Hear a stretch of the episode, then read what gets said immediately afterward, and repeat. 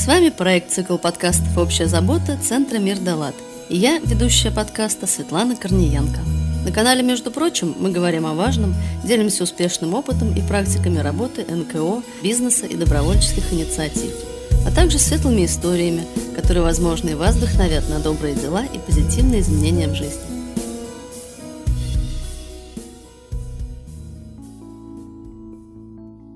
Доброго дня! С вами я, Светлана Корниенко, и это ключевая рубрика подкаста, между прочим, под объединяющим названием «Общая забота». В каждом выпуске мы говорим о таких вещах, которые действительно являются нашей с вами общей заботой, как каждого человека в отдельности, так и общества в целом. Проявляя общую заботу к важным социальным вопросам, мы становимся волонтерами добрых дел и важных свершений. Сегодня мы поговорим сразу о нескольких темах, требующих нашей общей заботы. О темах, которые я уже озвучивала в одном из выпусков подкаста. Обещаю, что мы вновь встретимся с замечательным человеком, серебряным волонтером Володиной Еленой. Если вы не слушали эпизод про путь волонтерства от зарождения некоммерческого сектора в пост советское время до наших дней, то обязательно вернитесь и включите эпизод. А сегодня, как я и обещал, у нас вторая встреча с Еленой. Елена, здравствуйте.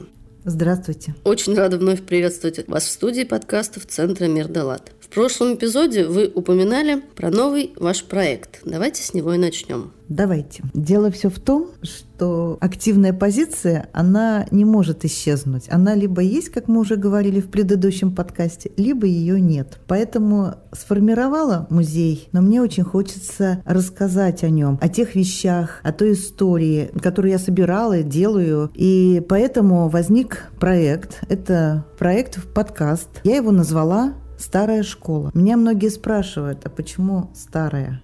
А я отвечаю очень просто, потому что источником моего вдохновения явилась именно старая школа.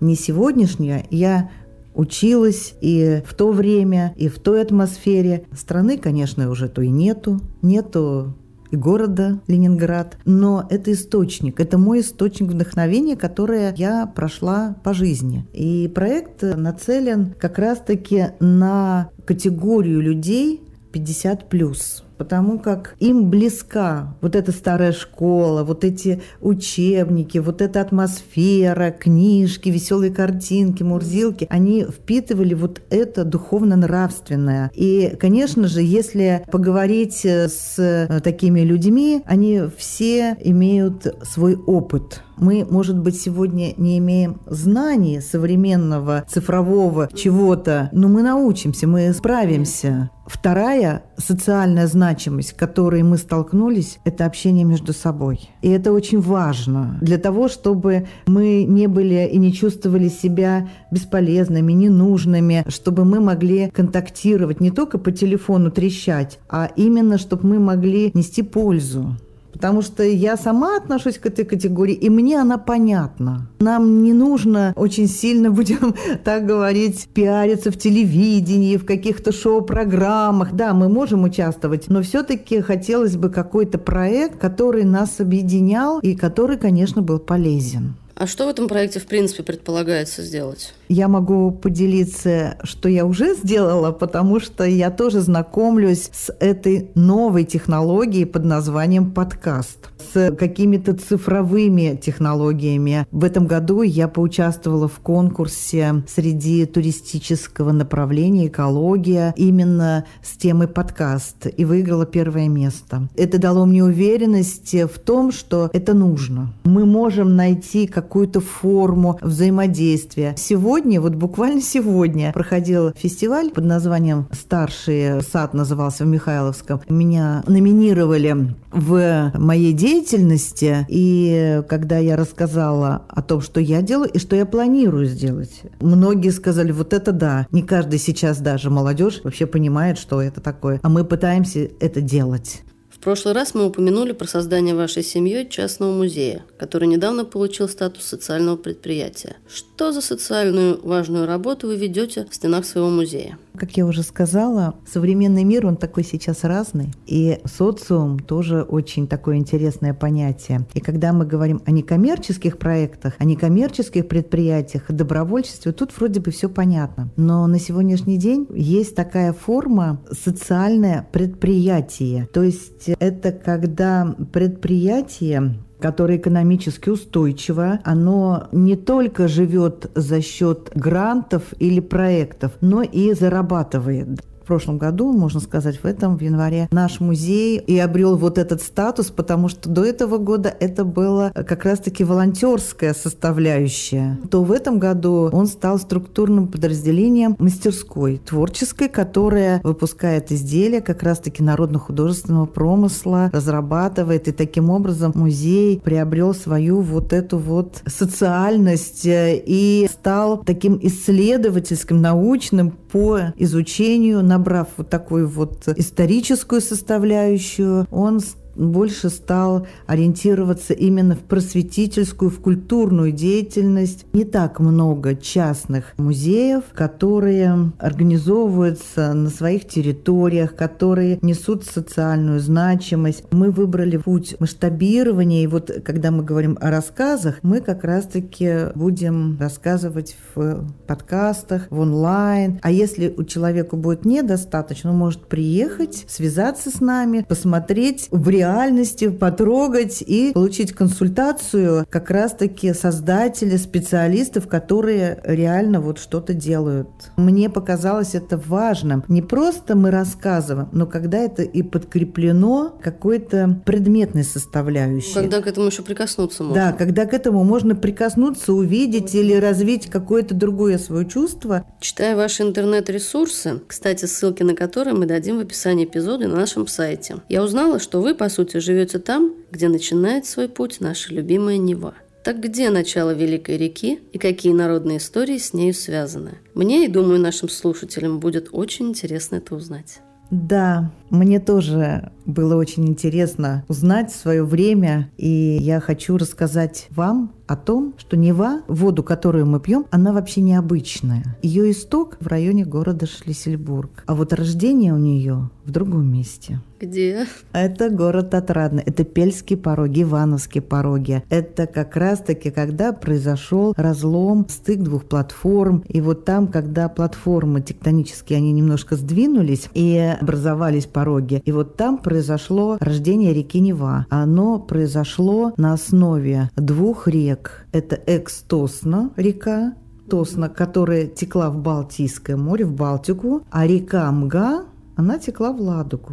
И вот это было такое междуречье между двух рек, между Тосной и Мгой. Когда произошел разлом земли, то поднялась Ладога, это же вообще тектоническое образование водное, и, надо сказать, она переполнилась, и таким образом из нее потекла река. Она, соответственно, задела реку Тосна, потекла дальше, прорвала перемычку, соединилась в бывшую Тосну и соединилась в Балтику. И вот таким образом у нее рождение оказалось вот здесь. Почему? Потому что она всецело зависит от Ладоги. А в Ладогу абсолютно все реки, абсолютно все реки втекают. Вытекает только одна единственная река – это Нева.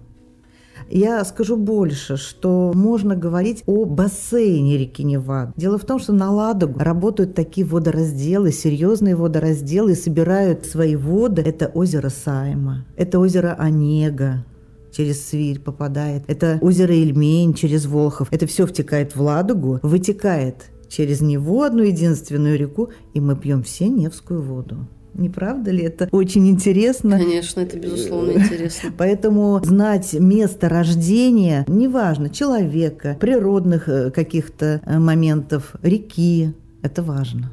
Они откроют вам очень много тайн. И когда меня очень часто спрашивают, какая же вообще традиция у нас самая главная при Невских берегов, я говорю, держать баланс. Потому что мы находимся на стыке вот этих платформ. Это главная традиция. Спокойно, как говорят, у питерцев все спокойно.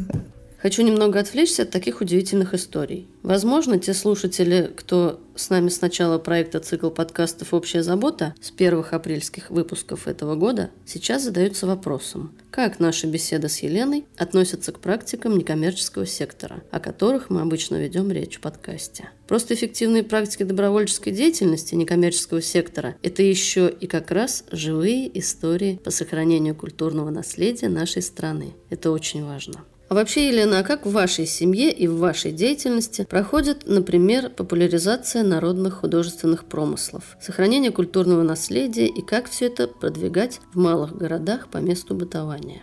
Хороший вопрос. Спасибо, Светлана. На самом деле народно-художественные промыслы, чтобы правильно поставить акцент, это не совсем ремесло и не кустарная составляющая, а основная у нее особенность, что она не только художественная, но и имеет историческую особенность места бытования. Поэтому нам бы очень хотелось, чтобы дом который мы хотим сохранить как наследие, которому больше ста лет, э, бревенчатый, как раз-таки занял позицию именно по исторической составляющей народно-художественного промысла. У нас, конечно, есть очень большая мечта даже ставни раскрасить узорами шлиссельбургского платка. Но, Интересно. Да, потому что это тоже визуальность, это тоже интерес, это тоже творчество. Мы сами очень любим творчество, поэтому, когда спрашивают э, нас ли в другом мы приезжаем вместе рассказывать про промыслы, мы, конечно же, рассказываем и даем практическое. У нас вот такие коробки штампов с узорами. Мы хотим не только их понабивать, но чтобы и все-таки развить вот эту вот особенность логики, логического дизайна на основе вот каких-то элементов с платка вот самого, потому что это очень хорошая такая возможность прикоснуться с одной стороны к истории, а с другой стороны сделать свой продукт. Вообще тема малых музеев одна из интереснейших, на мой взгляд, но о ней мало говорят в медиа. Давайте попробуем это исправить. Я думаю, в регионах есть множество удивительных историй, связанных с маленькими музеями в разных городах России. Давайте поделимся некоторыми самыми яркими. Возможно, наши слушатели вдохновятся историями захотят совершить небольшое путешествие и посетить новые города, музеи, узнать, как живут люди сейчас и как жили в старые времена. Давайте попробуем. Однажды на одной встрече я услышала фразу, которая мне очень, ну так вот запала, когда мы говорим о государственных музеях то это история государства. Когда мы говорим о малых музеях, частных, то это история человека. Когда мы будем говорить о малых музеях, то, безусловно, она связана с историей создателя, с его либо коллекциями, либо хобби, либо еще какими-то вещами, с его как раз-таки активной позицией, что ему что-то хочется сохранить, передать, сформировать, поскольку основная отличительность вообще, на мой взгляд, музея – это ведь не склад коллекции, где что-то кто-то собрал и там в подполье лежит. Основная позиция, что это нужно показывать, об этом нужно рассказывать. Ты делаешь это, чтобы сохранить и сохранить не на чердаке угу. где-то, как мы обычно бывает, да, вдруг пригодится, да, да, да. но именно это попробовать показать, то есть упаковать так, чтобы это было интересно. Это некий такой творческий процесс, но это же здорово, когда коллектив в деревне, бабушка, еще кто-то сделает уголок, соберет что-то. Как раньше было, сундучки вот так вот складывали, а там потом открываешь, или на чердак, пойди-ка займи. У, даже есть такой музей, по-моему, у дедушки на чердаке. У, там сколько всего интересного. Особенно, когда сейчас мир меняется, и много очень выходит в цифру. И вот реальность, вот эта вот реальность, она стирается. Как вот э, один стишок у меня был, я только одну фразу скажу. Двухмерное пространство Pádua. Стирает глубину. Узоры жизни нашей легендой назовут. Вот это из одних моих стихов, потому что я еще стихи пишу. Поэтому мне кажется, что музей — это история человека, это история вот как раз школы, это история другой жизни человека. Ведь человек — человек, то есть это другого века. Если человек попытается таким образом показать, сохранить, передать, это здорово. И я считаю, что таким людям надо помогать, потому что они не делают ничего такого, что не могло бы быть полезно другому. Когда меня задают вопрос, а кто же к вам приезжает? Я говорю, вы знаете, вот тем более мир меняется, и сейчас вот эта фраза, я ее долго-долго выучила, потому что я не знаю английского, human to human, то есть человек человеку. Mm-hmm. И вот малые музеи, создатели их, люди увлеченные, они готовы делиться. И увлечь еще остальных. И увлечь еще остальных. Мы не останавливаемся, хотим, чтобы мы и дом сохранили а он живой, а у него дранка еще есть. Он при Невских берегов, то есть это большой, крепкий, бревенчатый дом, который имеет свою историю, которому больше ста лет. И, конечно, мы очень хотим его сохранить, но на все вот нужны вот какие-то не только средства. Средства это для чего-то. Нужна команда, нужны люди. То есть им уже нужно оформить, таблички написать, Безусловно. рассказать, вот это вот все. А когда вот уже речь идет о территории, а музей это очень часто связано с территориями, работа в архивах. Это же не просто вот я сейчас тут сам свою разработаю и придумаю. А вот нет. Вот нужны люди. Нужны люди, да. Когда люди собираются, они понимают, ага, вот здесь вот в приоритете нужна вот такую-то решить как бы задачу. За каждым маленьким музеем стоит конкретный человек да, и его история. И его история.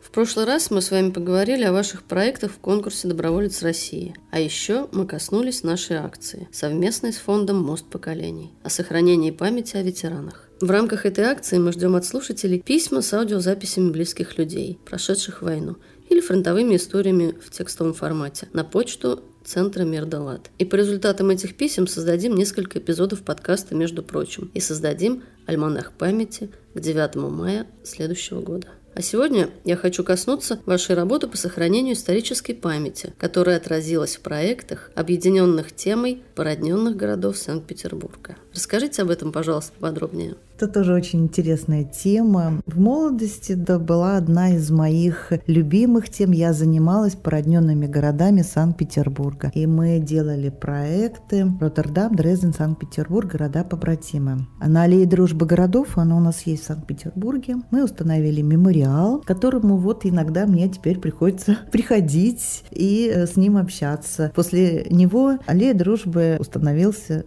Диво-остров. Породненные города, они объединяются точно так же, как и люди, род породненные, они так и назывались. По определенному принципу была война. Она затронула очень многие народы, страны. И, конечно же, пострадали многие. У каждого города, у каждого маленького города столичного, они объединялись по определенному принципу. Столица со столицей, по реке, еще как-то. И помогали друг другу. С какими городами Санкт-Петербург, вот э, можно как раз-таки на аллее дружбы городов их всех увидеть. И слава богу, что это сохранилось.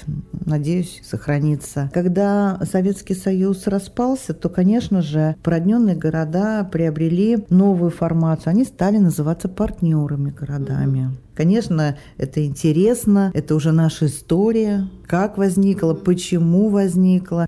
Но вот по породненным городам, по э, городам побратимам, конечно же, хотелось бы сделать либо выставку, либо еще что-то, потому как тема действительно интересна. Это наша память, это наши территории, в конце концов, это Пискаревское кладбище, это Парк Победы, это те нравственные вещи, которые формируют наш э, стержень. И забывать об этом нельзя. Когда мы говорим о войне, это не только фронт, это тоже послевоенный период. Потому что угу. люди не хотят войны. А давайте еще поговорим об интерпретации культурного наследия, которым вы занимаетесь. Что требуется интерпретировать и как что интерпретируется? Это тоже очень интересный вопрос. Но я вам так скажу. Время сегодня в моем понимании непростое. Идет смена школ и соответственно, духовно-нравственная часть, она страдает, отсутствие ориентиров, у кого спросить, непонятно, то есть как жить. Вот мы, люди с опытом, мы основываемся на своем опыте. Молодому поколению они еще не набрались этого опыта. И здесь, конечно, мы являемся определенным ориентиром, почему мы о подкасте говорим. И вот когда мы говорим об интерпретации, то очень важно, чтобы интерпретация именно наследия, что такое наследие, да, то есть это тот след, который мы оставим. Конечно, когда мы говорим об интерпретации, это непосредственно и наша аутентика, и природное отражение. Это правильная подача информации с учетом духовно-нравственного воспитания. То есть это можно говорить как угодно, и на сегодняшний день так оно и происходит. Говорят, как получается. Все-таки важно иметь какой-то источник Почему вот мы говорим и о старой школе, о проекте? Потому что мы опираемся на что-то, на проверенные временем какие-то моменты.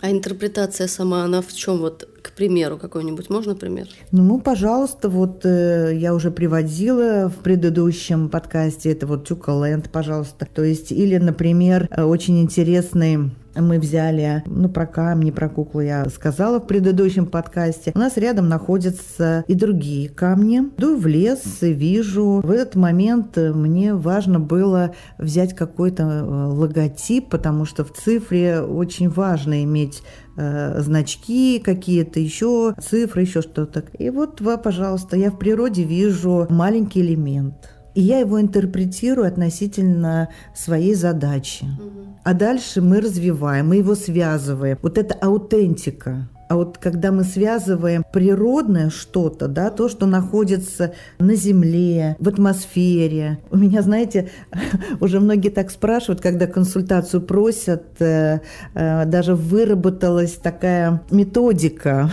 Вот я с удовольствием поделюсь с вами. Вот недостаточно, сейчас очень много говорят о корневой психологии и так далее. Но вот я вам так скажу, недостаточно иметь хорошего семени. Его можно посадить, взрыхлить, но плод полезный не вырастет. Почему? А потому что атмосферность должна прилететь пчелка и опылить. Угу. То есть должна быть вот эта атмосферность. И вот когда мы говорим об интерпретации, об аутентике, ее надо учитывать. Учитывать время, учитывать атмосферу, учитывать, чтобы был целостный продукт важные функции э, в музеях, в каких-то культурно-социальных программах. Важно иметь хорошего интерпретатора, который четко понимает, что он говорит, как он говорит, каким слоганом он говорит.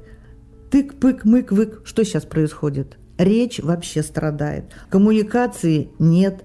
А скажите, что нужно сделать, чтобы музейное дело продолжало жить и привлекало людей?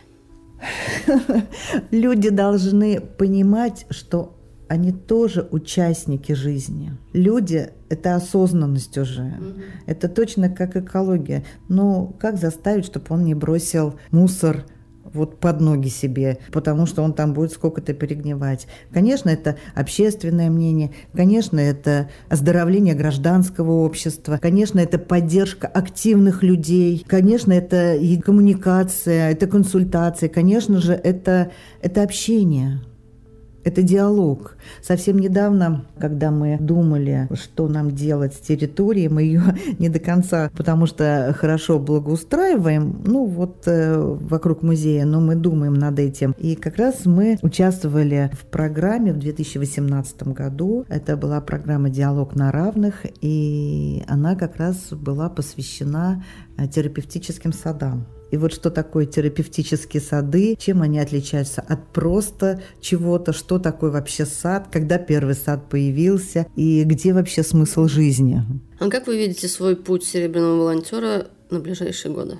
Ну вот я уже сказала, что я веду достаточно активную позицию. Несмотря на очень сложный период, пандемийный, за последние два года я стала участником одного э, в 2018 году проекта международного по терапевтическим садам. И мы приняли участие, опять же, в проекте придумали и сделали «Зеленая аптека Суворова» терапевтический mm-hmm. сад, да. Соответственно, удалось команду собрать после вот такого. В 2019 как раз-таки вот этот проект родился, и мы о нем рассказывали а, в Русском музее в Михайловском. Терапевтические сады – это тема, конечно же, о смысле на земле.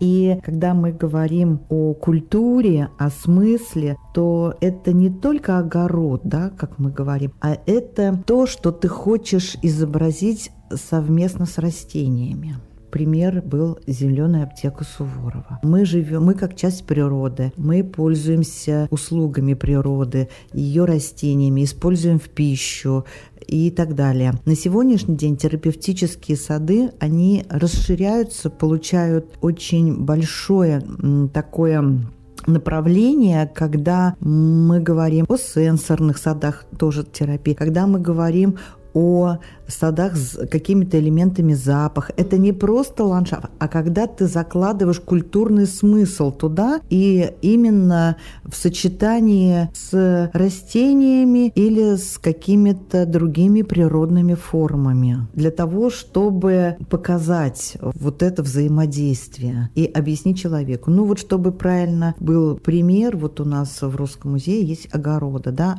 облагороженные, по ним ведутся экскурсии, то есть в какой-то части их тоже можно назвать терапевтический сад, да, не совсем огород, да, хотя mm-hmm. это огороды, но когда в них заложен смысл, не просто грядку посадить картошку, а ты формируешь уже подборку растений, подборку э, земли, подборку каких-то малых, может быть, архитектурных форм для того, чтобы тебе передать твою идею. Опять же, это идеология.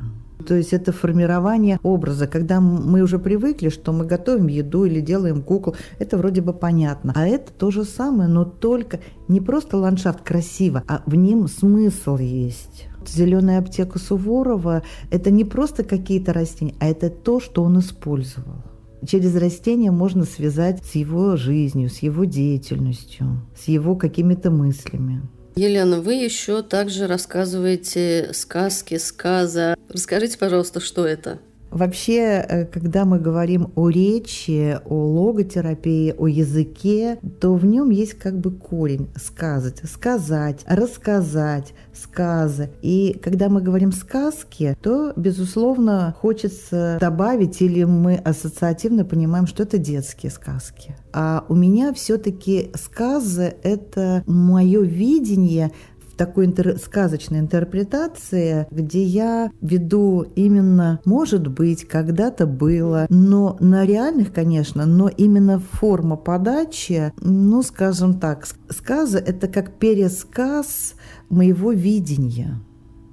То есть я вижу камень, я рассказываю. Вот я живу в доме, я о нем рассказываю. Но я не рассказываю историческую справку, какую-нибудь архивную, а я стараюсь э, рассказывать с позиции легенды, с позиции какой-то истории, потому что не всегда я знаю, правда это или нет, вымысел это или нет. Но это некий такой вот рассказ, сказ. И рассказом не назовешь, потому что это не совсем рассказ. Зачастую они пользуются как раз не детьми, а взрослыми, потому что я оживляю предмет. У меня в моей стране есть такой персонаж, я старый дом. Да, деревянный дом, который полный тайн и легенд. Но дом помнит много историй, но ни за что не ответит, сколько ему лет. Иногда он так увлечется своими воспоминаниями, что жители маленькой страны Тюкаланд перестают его слушать. Давайте послушаем мы. В одной стране родился дом. Друзья бесспорно были в нем. Здесь крыша драночка жила, чердачных тайн охрана. Здесь печь-теплушка создавала уютных дел отраду. Но и, конечно, без нее не обходилось ничего. Дощечка-лавочка у дома – предание чудных встреч. Здесь старый бабушкин сундук, и чай, и каша, и ароматный яблок вкус.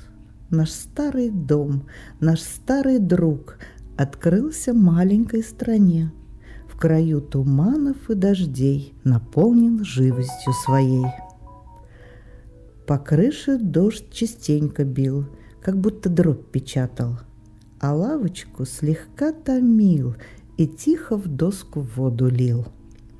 Дождь благодарен дому был, и, уходя, он на прощанье каждый раз дарил большие пузыри и бочку целую воды. Дом к ветру слабости питал, любил проветривать простенки. Букет мелодии оживлял для гигиены атмосферность. Дом был хорош, он ждал, когда наступят перемены. Он жить готов был продолжать и тайны дома раскрывать. Ну, вот маленький кусочек. Великолепно, спасибо большое. Мне очень понравилось. Друзья, если вам нравится выпуск с Еленой и другие наши эпизоды, обязательно подписывайтесь на всех удобных аудиоприложениях и расскажите о подкасте своим друзьям или близким. Впереди еще много интересных встреч. Слушать подкаст, между прочим, можно, например, в Яндекс Музыке, ВКонтакте, в Apple Podcasts, Soundstream, Кастбоксе. Поставьте оценки, если вам понравился эпизод, поддержите нас комментариями, в том числе на сайте Центра Мирдалат. Все ссылки будут у нас в описании.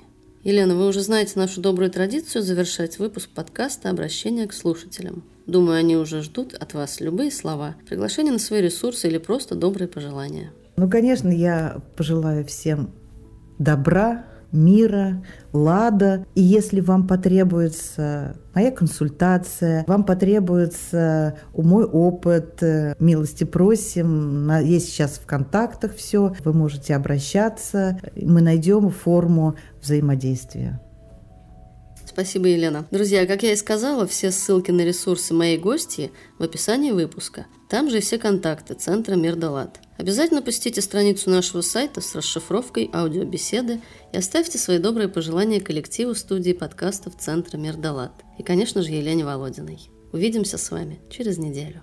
Над выпуском для вас работали ведущая подкаста Светлана Корниенко, технический директор студии подкастов «Мир Далат» Григорий Белов, автор и выпускающий редактор Алексей Сухов, звукорежиссер Сергей Кузнецов и инженер проекта Александр Белов.